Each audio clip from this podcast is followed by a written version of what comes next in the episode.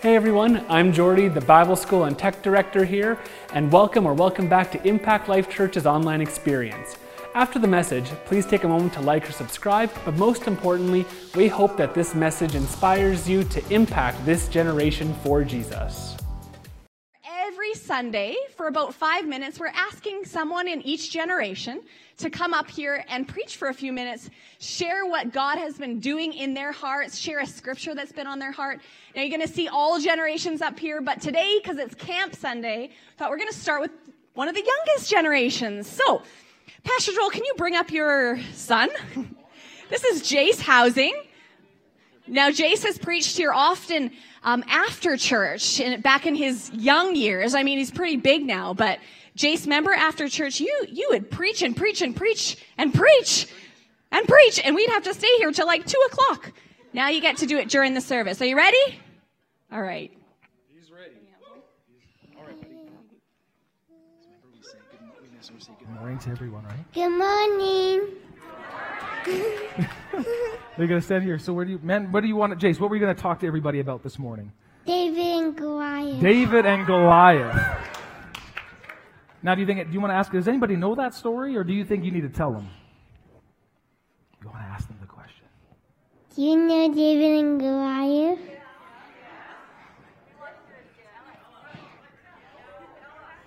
All right, buddy, preach it up. Do you remember we practiced it? You know how to do it. So turn into your Bibles to First Samuel. What chapter again? Um, 17? Mm-hmm. All right, how does it go? Who was there? Who was that? Remember we. you can tackle anybody in this room if you want to. That's fine. Remember how did it all start off? Who was David? David was he? What was he? Before You, you, Da- David was a little boy. Mm-hmm. he was a shepherd boy, and what did he do? He was going to bring his brothers what? He's gonna bring his brothers food, but the brother, the, the, his brothers said, "We, you can't come here. You get killed by Goliath." Right. But what did David say? What did David say? He didn't do that, right? He did. what did What did he do? Do you remember? Remember, he heard Goliath. What was Goliath doing? Wah ha ha ha! Wah ha ha! And what did he say? What did David say? Was he scared of Was he scared of Goliath? Do you want somebody to be Goliath? Uh, do you want me to be Goliath? Okay, I'll be Goliath. All right. Ha ha ha! You come at me with the sti- sticks and stones. You're gonna have to talk. They can't hear you, bud. Remember? How about we do a different one? Let's talk about this. Sorry, folks, we were ready for this. Let's talk about this. Remember, what was what? What was what is love? What is love? No, David. David and Glad. All right, we got about two more minutes, buddy. So we got to do this, big guy. Um, where was I? You're going to be David, right? Goliath just said, "You come at me with sticks and stones." You come at me in sticks and stones. Now that's what I said. Now you're David. What do you come at me with? I came in the Lord God. Yes. And so what did he do? I come at you in the name of the Lord God. I will defeat you. I will feed your carcasses to the birds. Ha ha ha! And then David changed and his slingshot and put a rock in there and he whacked the Goliath in the forehead.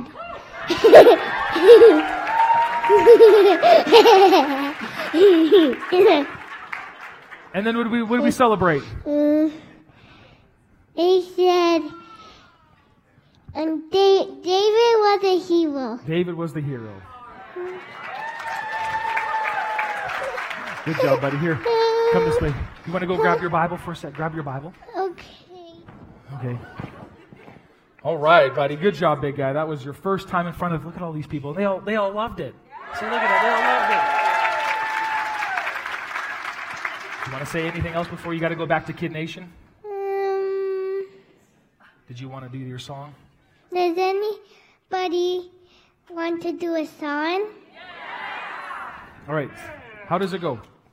Read your Bible, pray every day, pray every day, pray every day. Read your Bible, pray every day. Just go, go, go. And then? Don't read your Bible, pray every day. You start to stink, stink. All right, come on, come on. For those that didn't hear that, if you don't read your Bible and don't pray every day, you start to stink. Stink. That's good job. That's that's our version. Good job, buddy. Oh, thank you, dude.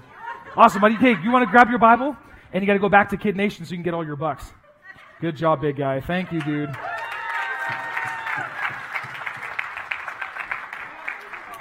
All right, there you go, everyone. And now that that's really wet, so that's fun. that is our uh, that's our bedtime song. If you don't read your Bible and don't pray every day, you start to stink, stink, and you know the end part. So we that's really our goal in life is we don't want to make sure we don't forget about our Bibles, boys, and that's what we do.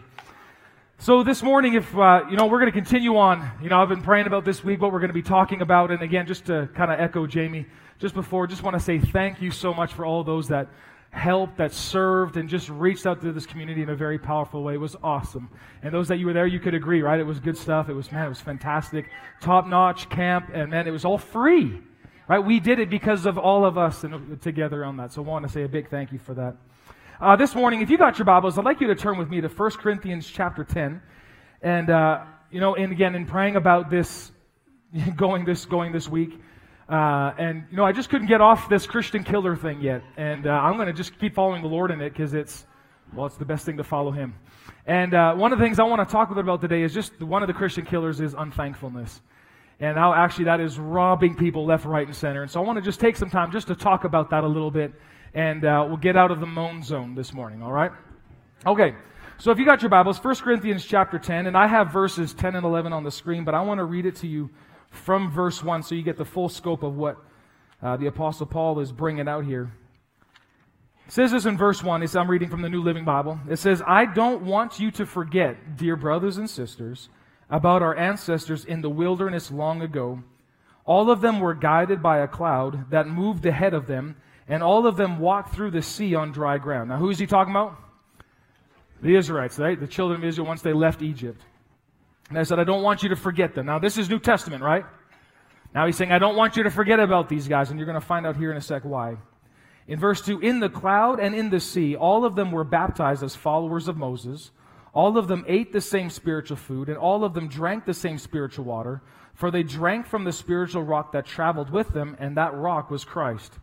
Yet God was not pleased with most of them, and their bodies were scattered in the wilderness. Verse 6 These things happened as a warning to us, so that we would not crave evil things as they did, or worship idols as some of them did, as the scriptures say. The people celebrated with feasting and drinking, and they indulged in pagan revelry.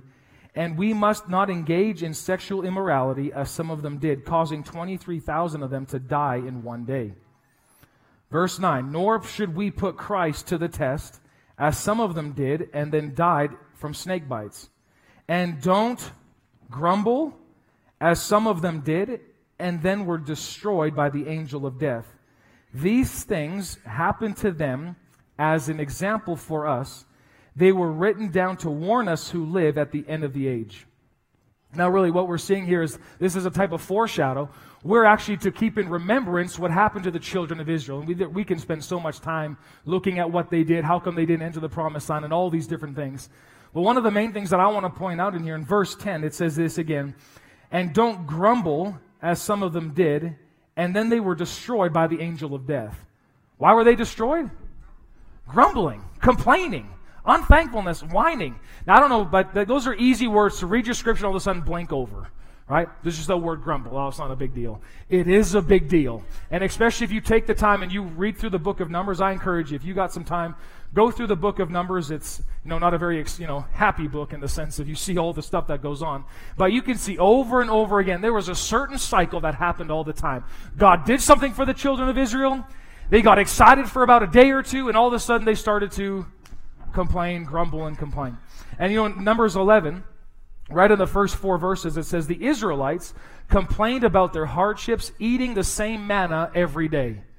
Now they're in the wilderness, they're eating the same thing every day. Now, anybody ever complain you're eating the same thing every day? Yeah, yeah, okay. You've been there. Okay. Well, he goes on to say the result of that was a fire raged among them and destroyed some outside the camp. Now, just from complaining, now I want you to think about that. All of a sudden, you start grumbling, complaining, a big fire just lights up around your house. That's quite, quite, quite scary. Numbers chapter 12. It talks about Aaron and Miriam complained about Moses, their leader, and the woman he married. What happened to them? What happened to Miriam's skin? She got leprosy. God heard it. He was not happy. He left it. Miriam was full of leprosy. Then you look at Numbers chapter 13 and 14. We know that to be about the promised land. Right? This is the verse that the Lord gave us for this past year about moving forward. You see what God what, what God wanted to do is to take them into this promised land.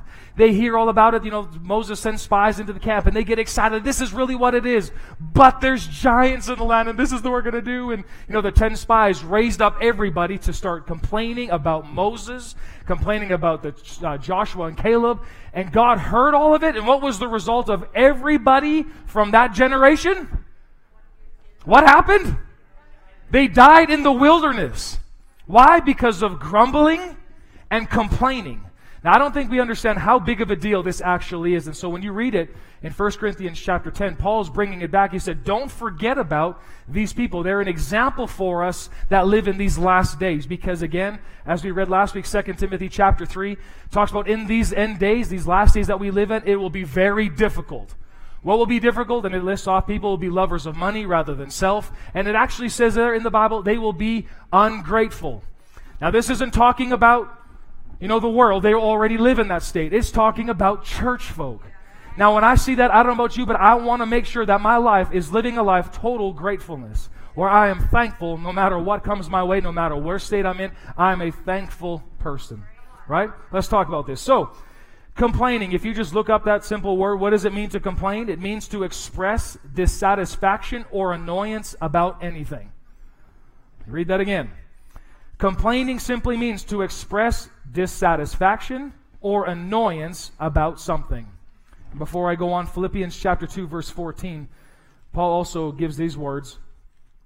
Now, this is Bible, y'all, so you're just going to have to do something with this. I don't know what you do with some of these scriptures that you read. You kind of go, well, I'll just blink over it. I'll look for the good stuff. This is all in here.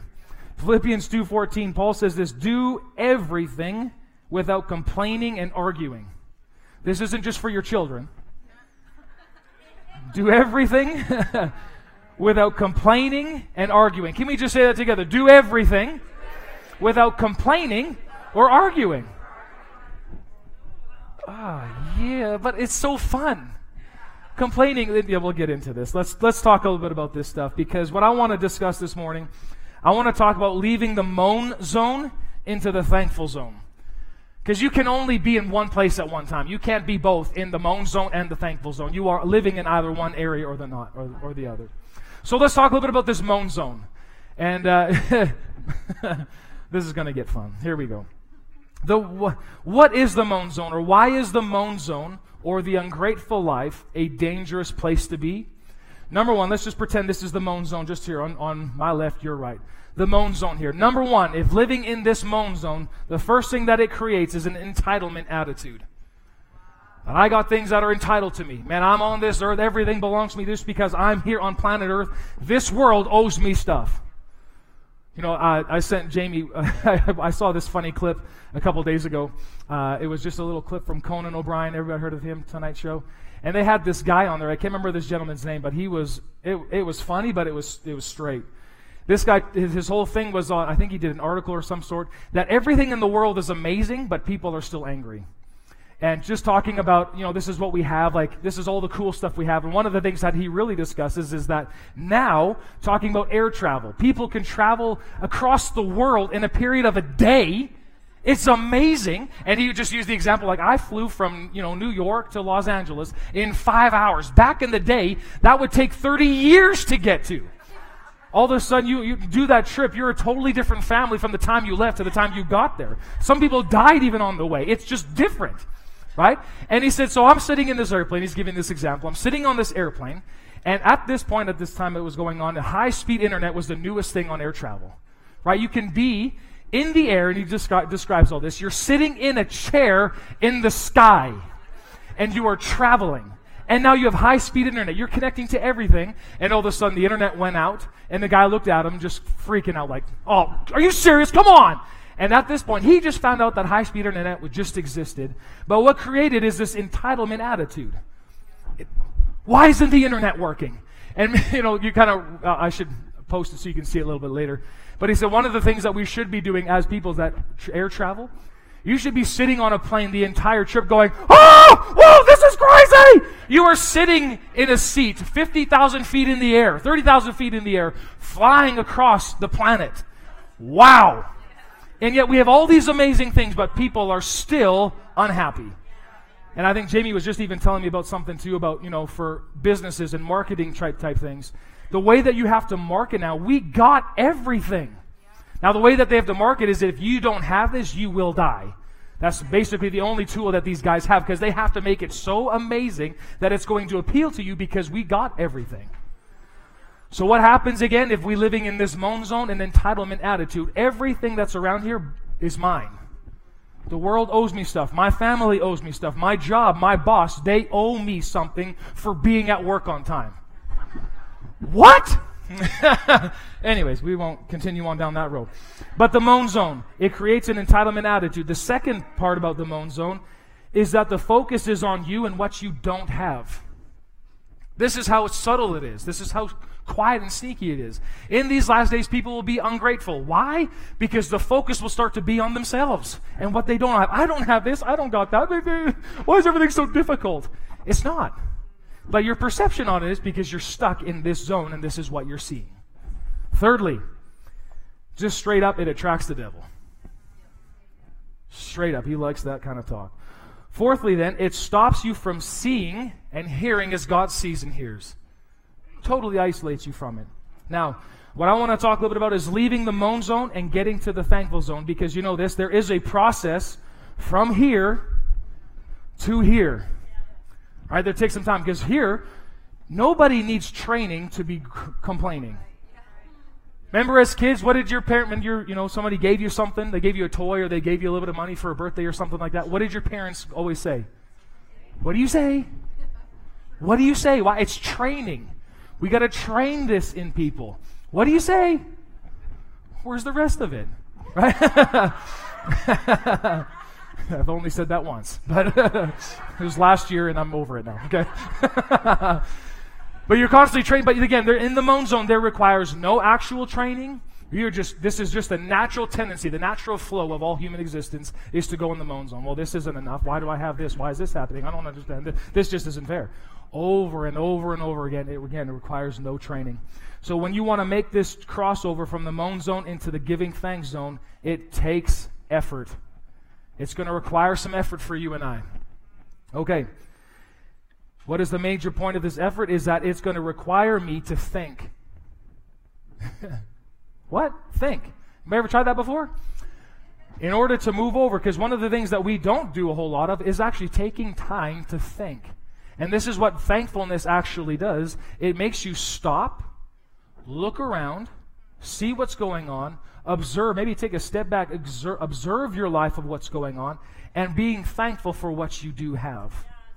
Because let me just talk to you about so we know the moan zone, we know it's all over there, but on the other side of it, living in the thankful zone, it now creates a heart that is content.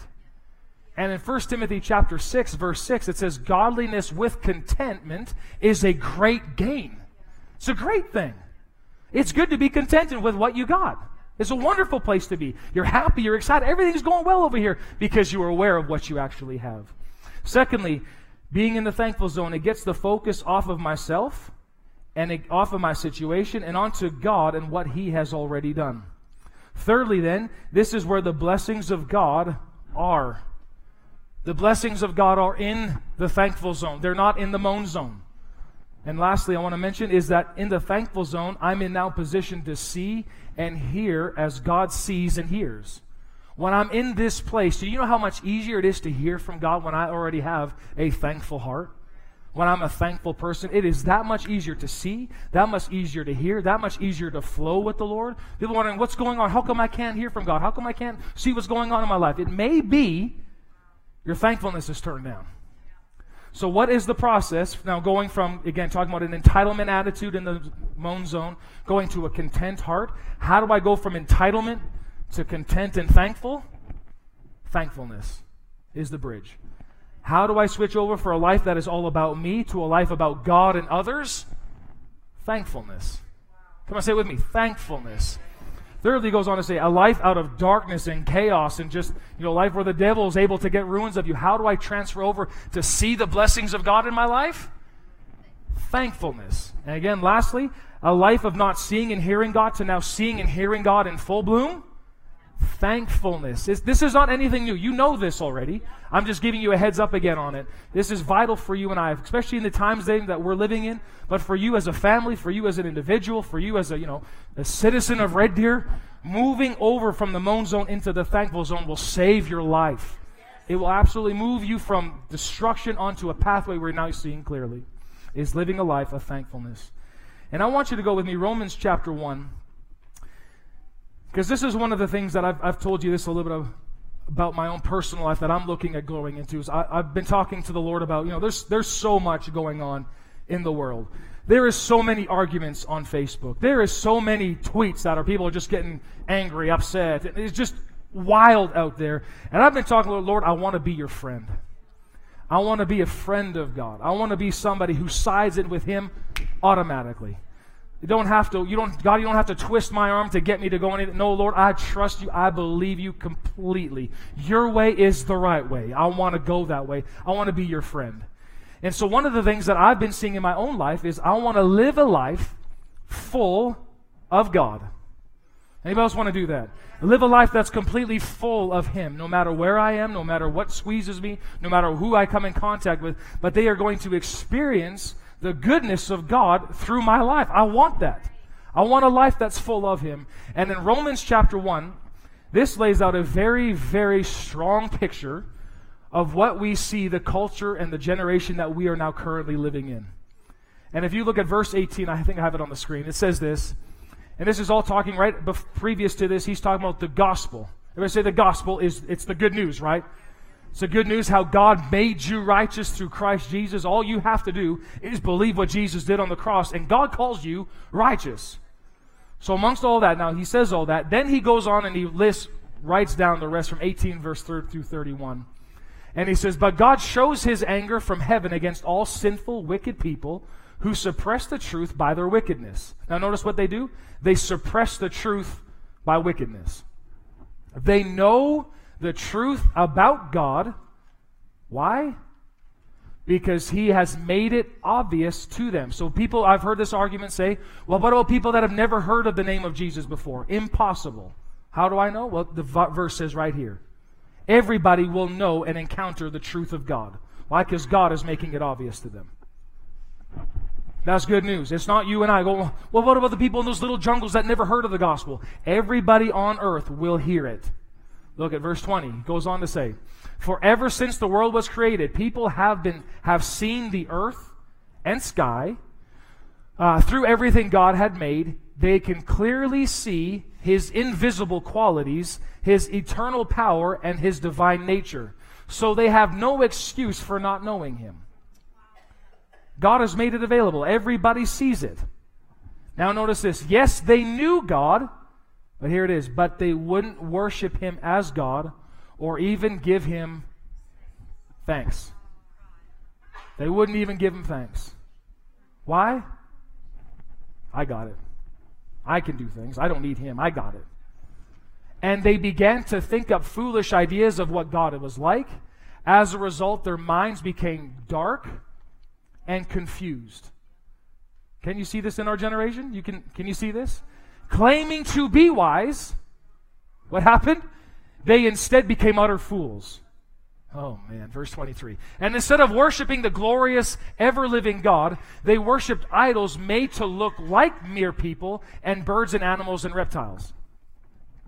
Uh, do I have any more? Is that it? Should I just read the rest of it to y'all? Because I don't want to leave you hanging.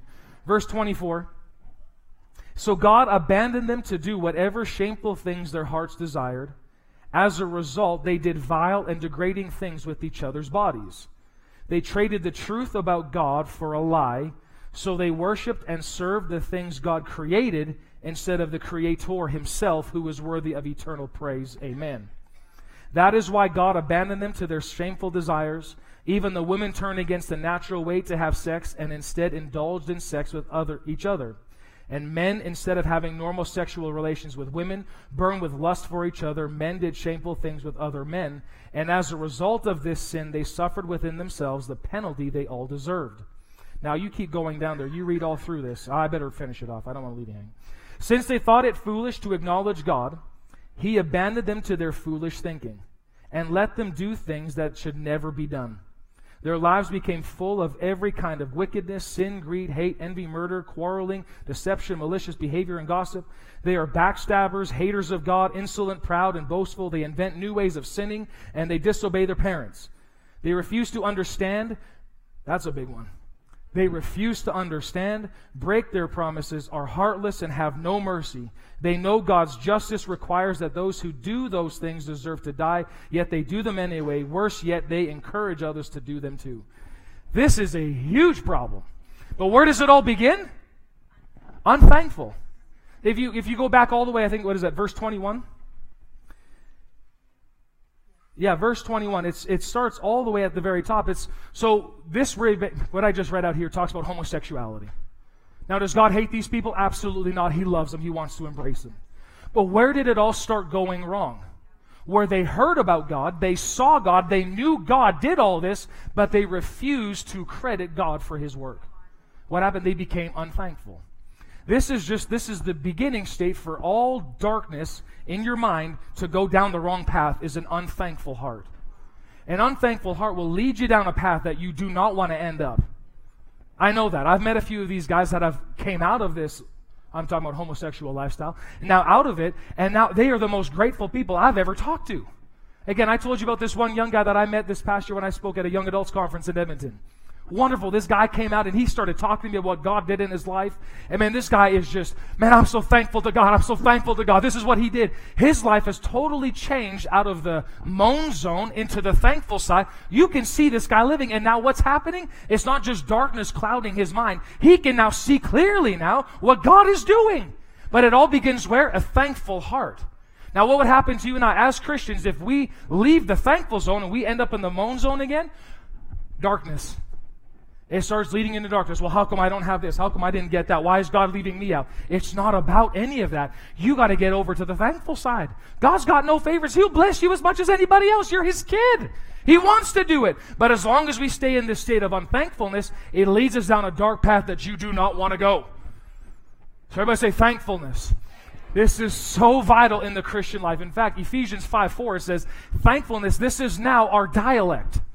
This is how we speak. The Message Bible says this is now how we talk. This is our course of the communication. We no longer you know do these coarse jokes and all this that he lists off. And he says instead voice your thankfulness to God. This is now how we talk.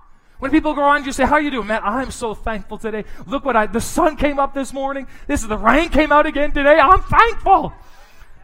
But it's a state that we live in. It's a zone that we live in. What zone are you staying in? It's totally up to you. Nobody, no matter how bad the situation is, can put you in the moan zone. You put yourself there.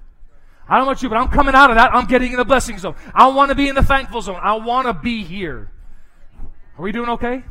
I'm not going to get too much more into this. That come for a different time. I want to talk about thankfulness. So what we're talking about, especially as believers, as Christians, maybe those that maybe you don't know Jesus yet, this is the lifestyle of Christianity is to be a thankful individual. Be a thankful person. All right. I love this too. And one thing that I'm in my own journal, I wrote this down. God never designed for us to live an up and down life with Him. Where everything, oh man, I had this experience with God. I went to this conference, I went to this meeting, and whoop, oh yeah, everything's good, everything's awesome, only to find out two days later, circumstances come, just, everything's just so miserable, everything's just so hard. He never designed for you to be up and down. It was never his plan. Why? He wanted you to be full of him. How? Voicing thankfulness to him on a daily basis. Did you know I'm getting closer and closer to God because I'm just being thankful throughout the day? Lord, thank you that I'm able to go for a walk in warm weather today. Small, small stuff that you would kind of go, is that, like, I don't even think about that. Well, now start thinking about it. Lord, thank you that we got chairs to sit on. We kind of thought, we took all these chairs out for this, for the kids. I'm like, this is a very actually small room. It doesn't feel like until you take all the chairs out. We had all about 200 kids sitting all over the floor. It's like, I'm thankful that as adults, we don't have to sit cross legged and stare up. Aren't you thankful for chairs? Like all these little details, you have no idea. It's not just, okay, okay, God, I'm thankful for this, I'm thankful for that. It's not about God needs to hear your thankfulness. It's about positioning yourself to receive and see more. That's all that it is. So God's not like, be thankful or else. No, He's trying to get you into a position, in a state to see more, hear more, experience more of Him. That's what He longs to do. Can you see that? Okay. Everybody still okay? okay. You know, 1 Thessalonians 5:18 it says, "And in the midst of everything, in the midst of it all, be what? Always giving thanks. Why? Because this is God's perfect plan for you in Christ Jesus. You're in him. So when we voice our thankfulness, man, you're going to experience more and more. This is his life. Cool. Next thing I want to mention is thank you now is the password into God's presence. Now the same way, any of you got, you know, got passwords to get into your online banking? Anybody got that? You got passwords to get onto your social media? Anybody got that? What happens when you forget your password? It's the worst thing in the world. I, I get, I understand that. There is nothing worse than you're trying to log into a banking thing or something like that, and is it this? Is it a capital in front of it? Do I have to put an exclamation point at the end? And they want you to, you know, throw in, you know, throw in all these points, a comma, and all this kind of. They want you to throw it all in there. So now I have these humongous passwords, and I don't know what it is. I can't remember. And all of a sudden, when you type in a password, comes up wrong. What comes up? Well, yeah. After so many times, blocked out. Please call customer service for more help. No, I'm not phoning you. it's not what I do with my phone. My phone's for texting, not calling. What comes up? Access denied. Right? Wrong password. Well, for some reason, I think believers have been entering the wrong password to get into God's presence. They come in with whining, complaining, oh God, why? And they think that God is going to jump all over that. No, what come what should pop up on your screen? Wrong password. Wrong password. And what's so good about God is he never says access denied. But there is a wrong password. We have got to get this. There is a wrong password. The password is not even, God, why do you always? God, why? This is just not fair. Over and over and over. God's presence, there is a certain way to get in. What's the password? Access granted. Come on in. And just think about it. How do you want people approaching you? When all of a sudden, you know, I, I like to start off the day right when my kids get out of bed in the morning. I don't go, oh, good to see you finally woke up. And I don't want them to come and say, Oh, Paul, I'm just so hungry. No, we start the day off right. Good morning. It's so good to see you. It starts the day off right. So let me just show you this Psalm 100 in the Passion Bible. It says, Lift up a great shout of joy to the Lord. Go ahead and do it. Everyone, everywhere. Woo! This should just come out of you. When you get in the joyful zone and the thankful zone, this is just normal. As you serve him, be glad and worship him. Sing your way into his presence with joy. And realize what this really means. We have the privilege of worshiping the Lord our God. It's a privilege. Oh, man. For he is our creator, and we belong to him. We are the people of his pleasure. Verse 4 says, You can pass through his open gates with the password of praise, come right into his presence with how? With thanksgiving. How do you come into his presence? Thanksgiving. How do you come into his presence? Thanksgiving. How do you come into his presence? Thanksgiving. What is thanksgiving? It means you give thanks. Right? Lord, I want to just thank you so much. This is a good day. Lord, thank you that I'm alive. I thank you that my wife is alive. I'm thankful that my kids are alive, that they're strong, that they're healthy. Lord, thank you for this bed I just woke out of. This is awesome. Lord, I'm thankful for this 25 pound blanket. God, what a great idea you gave somebody. I love it. Start off that way. Right? You go into the shower. Thank you, God, for hot water and soap. Dear Lord, people would be stinking up this whole joint if we didn't have soap. So what am I? I'm thankful for soap. But listen, all these small things, you don't even realize how it's positioning you. You're just you're just sliding over. You're not, may not even realizing it. And all of a sudden, you're in this place, and the goodness of God just overwhelms your heart on a regular basis through the ordinary things. And it watch it change your mood. It changes you.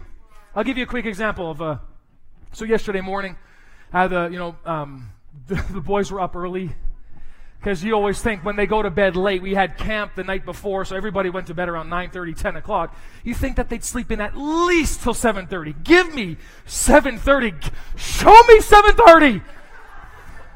And all of a sudden, I can, I can hear it. For some weird reason, I can hear their door opening. My door's closed. I can hear their door opening. I can hear the footsteps come in. I can hear my door open up. And I can hear, Papa, is it seven? So I graciously slap my, my Apple Watch so I can see the time. 6.03.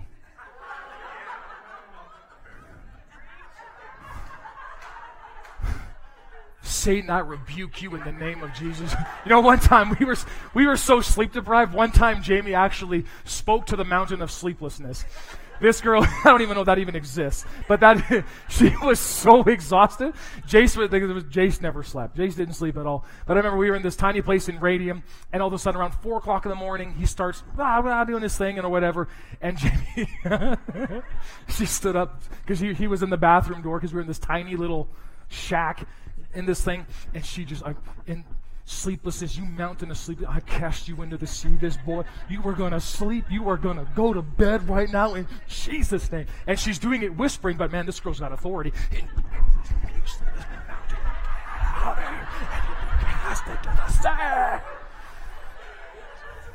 A few minutes later, quiet. So I said, The mountain of sleeplessness is a thing. I said, Jamie, write a book. Sell thousands to parents all over the world. there is a mountain of sleeplessness. And we cast that sucker into the sea and we slept for another four, two hours. We were up at six instead. Hmm. Anyways, talking about lack of sleep. That's what I had last night, so you got to excuse me. I get bolder at lack of sleep. So we got up early this yesterday morning. We're now walking, and we, you know, when Jason, Max, and myself, we go on walks. It's we're the honey badger team. Beats me. But we go out there and we are looking to kill the wolves and the dragons. So no matter what, anybody that walks by is a bad guy. So people walk by early with their dogs and say, Papa, don't talk to that guy. He's a bad guy. And meanwhile, the guy's just like, like, sorry, you just, you are just, i am sure you're really friendly, but right now you are a bad guy. I'm going to have to kick your dog. I'm just, no, I'm just and so we go off into this, you know, this crazy place, and we're going up these mountain dunes, and there's like tons of, you know, like high, high mountains of dirt. And so finally, okay, boys, we got to go back because we've been out for about two hours at this point. Let's go back. Honey Badger Dad is done. I've I've killed all the dragons I'm going to do. Let's let's go home. So we started walking back, and I said, "Okay, boys, follow me. Let's go this way." Jace decided to take a little sideway adventure because he thought he saw a dragon. So Jace jumps off the top one of those, those, little dirt piles, and he thinks it's you know dry mud underneath. He goes knee deep into mud, sinking sand mud. My first reaction, I told you to follow me. It's gonna lose my mind. So, and I had about you know a good probably the distance length of this place to to walk back. So during that time, I had a choice. Why doesn't a kid ever listen to a word that I got to say? What is wrong with him? There are so many issues that I have to work through with this. Or, flesh wanted to go there. Or, God, I'm thankful that it's not raining today. I'm, Lord Jesus, thank you for my two boys who listen so well to their dad. And so after a time, it took me, you know, from there to there to get in the right zone. When I got in this right zone, I was able to make a light joke out of it and say at the same time, boys, but I need you to listen rather than just disciplining out of anger and rage and just, what is wrong with you? Which is what I wanted to do. Don't get me wrong, I wanted to be there. But instead, no, Lord, I'm so thankful that I can actually go. Look at all this space that I can walk with my boys safely. This is awesome. Thank you for this. It changed my heart. So now when I disciplined, it was out of love. And at the same time, I was able to make joke and, you know, throw them in there a little bit more. It's a totally different way of approaching it. Can, can you see that? But most time we just get over here and why are you always like that? And you're wondering why your house is chaotic. Unthankfulness is a Christian killer.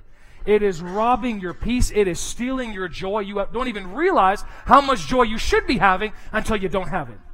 And when you experience it, and I ain't going back there. It takes effort to get here. I understand. It, it you don't want to do this. This isn't always fun, but it leads to great joy. do I want to be thankful? No. I'd like for summer to be a little bit hotter, but see, it's so easy to be over here. And so, and what does everybody talk about? How you doing? And they instantly are right here. And they wonder, how come my life is going a downhill spiral? It's because you live here. Move over. And how do I move over? I'm going to be thankful so I'm in this blessing zone. Amen.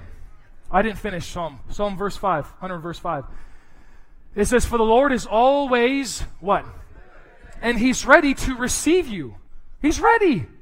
The moment you get into the zone, He's ready for you. He's calling you over out of that moment. So come on over, baby. When you get here, we're going to enjoy each other. He, he's so loving that it will amaze you, so kind that it will astound you, and He is famous for His faithfulness towards all. Everyone knows our God can be trusted. Everybody knows that. Is there a verse 6 on that? Oh, no. For He keeps His promises to every generation. That's who He is. Is that it? I want you to go now, Romans chapter 12, verse 1, 2 in the Message Bible. I want you to see this. So here's what I want you to do God helping you take your everyday, everybody say everyday, your ordinary life. Say ordinary life. Because for some reason, I know for myself, I always thought that life was just this extraordinary adventure all the time. Do you know what I did yesterday? Nothing. Do you know what it did to me?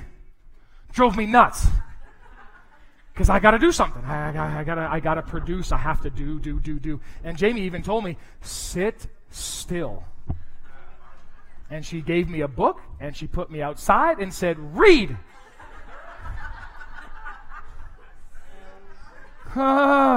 Okay, now what? I read a page. Now what? It took me half hour. Now what?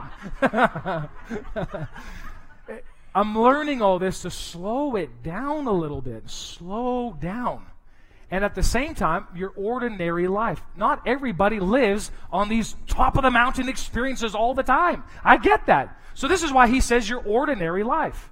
You're eating, you're sleeping, you're going to work and walking around life. Me walking around Laredo, you know, kicking rock, do, do, do, just, you know, God, thank you, there's a rock I can kick. Yeah, no, don't, don't. It's a lifestyle. And place it before God as an offering, embracing what God does for you is the best thing you can do for Him don't become so well adjusted to your culture that you fit into it without even thinking. You don't even realize it. We just, Christians are just hanging out over here, and we're just so well adjusted to this culture, we don't even realize it. How's things going? Oh, Facebook's asking me how I am. I'm horrible. and hoping that somebody will just cope with us. Listen, I, I am never going to respond to that junk. Oh, it must be so difficult. Man, suck it up, man. Move over. Get out of here. Move on over. Now, I'm not talking about being empathetic and sympathetic. I understand that completely. But if you want help, you got to get out. Because as long as you mellow in here, guess who you're going to attract? Fellow moaners at your service, and everything's just horrible. Everything just sucks, and my job sucks. My boss is just bad, and my, my wife is ridiculous. My kids are even worse. It's just, it's a whole cycle. And then they hang around each other, and they talk about how bad life is, and you think, yeah, I'm justified because I'm not as bad as that person. No, you're all bad. Get out. Because there's a whole other way of living where we're over here, and now we are just a thankful people. If something didn't go well for you, Staying here is going to kill you. It's going to rob you of your joy. You're not getting any direction from God. And you're going, What's going on? Why is my life like this? It's going to stay that way until you come out. Don't expect, God, what's going on? No, God is not going to just rip you out and say, Now, you be thankful. You have to position yourself for it. You got a position. Right here is where I'm going to stay. Nobody, everybody say, Nobody.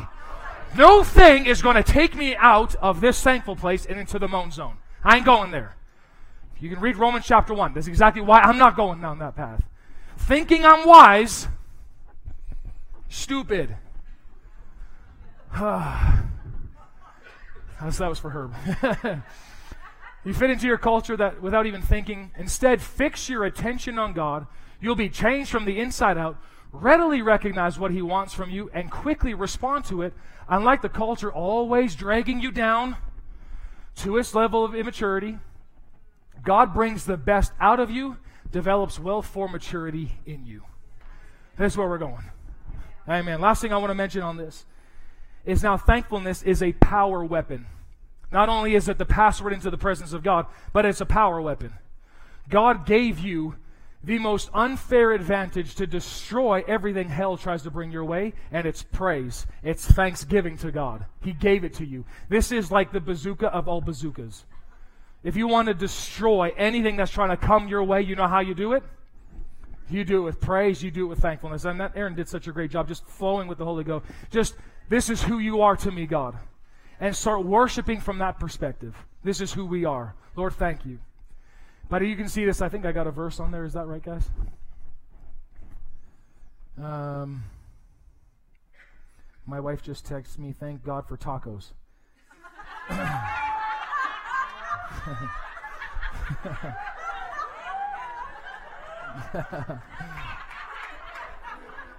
for those of you that don't know, I'm not a big taco guy. No, thank you on the El Taco. But, uh, Lord, I'm thankful for the cow that produced the taco meat. I'll start there. Got to start some way. Don't just force that taco down my throat. I'm going to start somewhere. Thankfulness is a power weapon. Romans, or sorry, Psalms 8, verse 2. It says this You have built a stronghold by the songs of babies. Strength rises up with the chorus of singing children. The kind of praise has the power to shut Satan's mouth. Childlike worship will silence the madness of those who oppose you. Praise does that. How do you shut the devil up?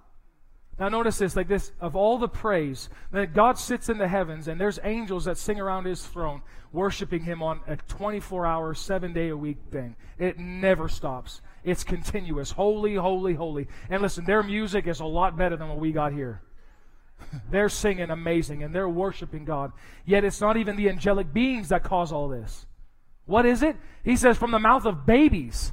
That's why we put worship music on with our kids from the moment we wake up. Every opportunity that we're in the kitchen together, we have worship music going. You'll be amazed at just the songs that are on the inside of them.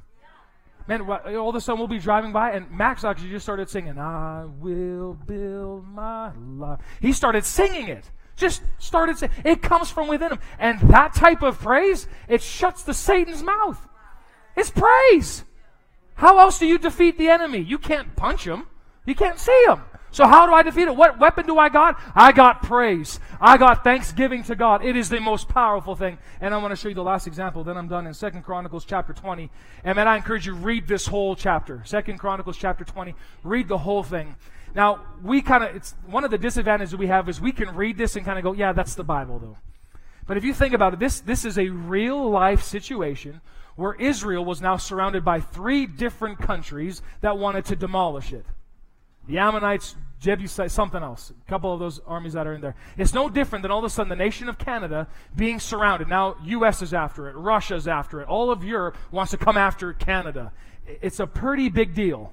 So Jehoshaphat, he calls for a fast among all the nation, and he says, We're going to fast and we're going to pray. We're going to stand before God because, Lord, we don't know what to do. These people are coming after us. There's nothing I can do. So, Verse 21, it says, After consulting the people, now notice what they did. I know we know this story, but think about this for a sec. About to be demolished, their families, their herds, everything being wiped out. This is what they, the, just before that, uh, the prophet rose up and said, Do not fear, for the battle is not yours, but the Lord's. He'll fight this for you. So, after consulting all the people, the king appointed singers to walk ahead of the army. Hey, Aaron, grab your keyboard. Joanna, grab your guitar. Hey, Aaron, grab your drums. Judy, grab your microphone. Get up to the front.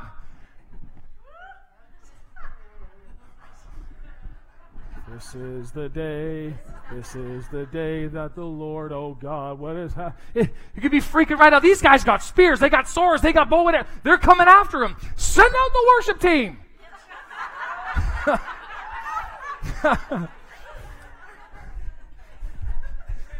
I'm going to sing you to death. It, I know it's crazy. What is that going to do? To send the singers to walk ahead of the army, singing to the Lord and praising Him for His holy splendor. This is what they sang Give thanks to the Lord, His faithful love endures forever. Verse 22 And at that very I love those moments. At that very moment, they began to sing and give praise. The Lord caused the armies of Ammon, Moab, and Mount Seir to start fighting themselves. the armies of Moab and Ammon turned against their allies from Mount Seir and killed every one of them. Now, that'd be fun to see. After they had destroyed the army of Seir, they began to attack now each other. So two teams gamed up against the one. After the one was gone, now they went after each other. So when the army of Judah arrived at the lookout point in the wilderness, all they saw were dead bodies lying on the ground as far as they could see. The last two guys fighting each other stabbed each other at the exact same time. Meanwhile, Eric's coming up. This is the day. This is the. What is going on? Gone.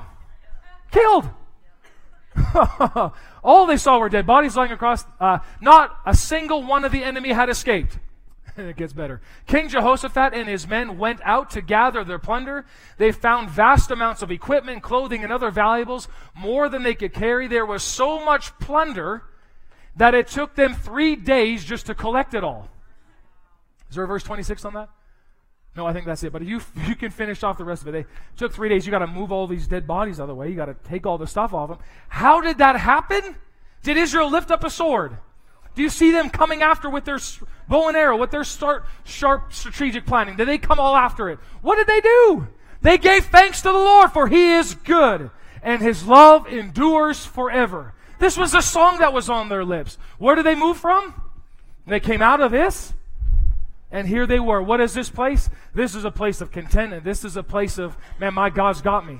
I, I, can see what he sees. I can hear what he's saying. I can see the blessings of God. I can see what he wants to do in my life. Why? Because I'm thankful. It's a position. And I don't have the verse on there, but last verse is Philippians chapter 4, 6 through 7. People quote this all day long. Be careful for nothing. Worry about nothing. But in everything, with prayer and thanksgiving, make your requests known unto God, and the peace of God, which passes all understanding, will mountain guard your minds in Christ Jesus. What's he saying? Get your care out of your prayer and be thankful. What is he doing? He's positioning you. That's all the Lord is doing. He's trying to get you into position. Because when you're over here, God's talking and you're going, why isn't he speaking? He is. He is, He is, He's talking, He's leading, He's giving direction. But as long as we are in this mopey state, you are deaf to His voice. You can't hear it. Where can you hear it? Right over here. This is why some people are getting great help and some people are getting nothing. How come God seems to be helping those people, but He doesn't seem to be helping me? Get out of the moan zone. Everything's just so unfair. Yeah, life is unfair, but my mom always told me, but God is good. She said that to me all the time. Mom, it's just not fair that that happened. Yeah, life will never be fair. It doesn't say anywhere in this book that life's going to be fair. It's going to be hard. It's going to be a lot of trials and tribulations. The Bible said so. But God is good. He is good. He does not change. So what can I thank Him for? I can thank Him that He never changes. There's no shadow of shifting in Him. He is always the same. He is always on my side. He is always for me. His blood has already been spilled. I am forgiven. His grace is more than enough. Lord, thank you for that. What does that do? It positions me now to hear what He's got to say. Remember what David did. I'm just going by what the Holy Spirit's saying now. What David did in 1 Samuel chapter 30. He came back from war only to come back and all the women, all the children, all the livestock were gone. Everybody, all the wives were gone. So what did they do? They cried until they had no more tears to cry. How, that's a lot of crying. You bawl until there's nothing left. So what did they do? Finally, David said, man, okay, go get me the ephod, which was the prophetic mantle at the time. Go grab me that. So he took that thing, and what did he start to do? He started to encourage himself in the Lord. Lord, you are so faithful. I could just see him reciting the Psalms that he wrote. God, you have never failed me. When I was running away from King Saul, when all those guys were after me, God, you never failed me. You held on to me, even when they almost took my life. Lord, Goliath, when Jace just preached, when Goliath was after me, man, you defeated Goliath on my behalf. Lord, thank you for that. What did that do? It started stirring up something on the inside of him. And then he says, Now, Lord, what should I do? And now he doesn't, you hear God go, Oh, David, it's okay. Now he's in position. Hey, David, welcome. So good to be able to hear you, hear, see you. Go get him. David went with some of his men, and off they went, and they recovered everything that had been stolen. But how did they do it? Mumbling and complaining did nothing. All we see from the Bible, mumbling and complaining, you get killed in the wilderness. You just get left there. You get nothing. On this side, man, this is where everything is. David recovered all of that. All of his wives came back home. All of your kids came back home. Nothing was spoiled. Why? Because of Thanksgiving. So this I want to give you a challenge this week. Take every single day, some, sometime throughout your day, to write down 10 things that you're thankful for today. Just start somewhere. If you're finding a hard time to be thankful for, start off by saying, Thank God that I can brush my teeth. Start somewhere. Because let me encourage you, it'll take you to a whole nother place where you start seeing life in a whole different perspective. God is good. He, he really is good. So then when it comes to worship time, it doesn't have to, I don't have to get four songs till I get into it. That drives me nuts. Why can't we just come in ready to go? It's because people aren't thankful. Aaron says, Lift your hands. Doesn't she have anything else to say? Lift them up, church.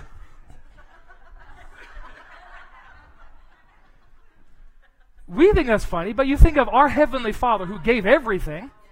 What's wrong with you? Get him up. Like, it should be just a raise your hands. I did it first. Like, it should be an exciting thing. We get to do this. I the psalmist said, we get to worship God. It's a privilege for us. We get to. Everybody say, I get to. So let's just stand up for a moment. I'm done. I get to do this. So can we just take a moment for a sec? Let's take three minutes just to say thank you to Him.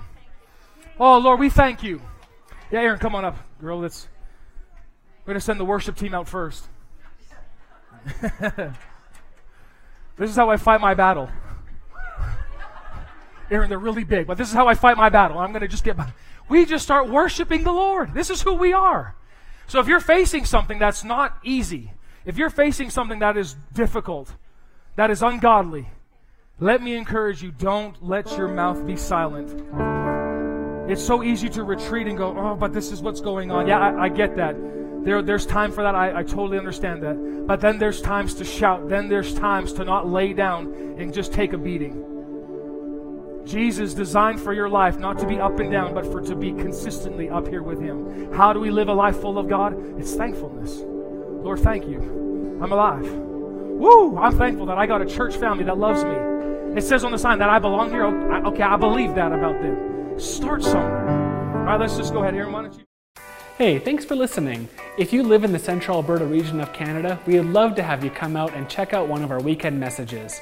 For more info on all of our directions, service times, and children's programs, visit our website at impactlife.ca. That's impactlife.ca.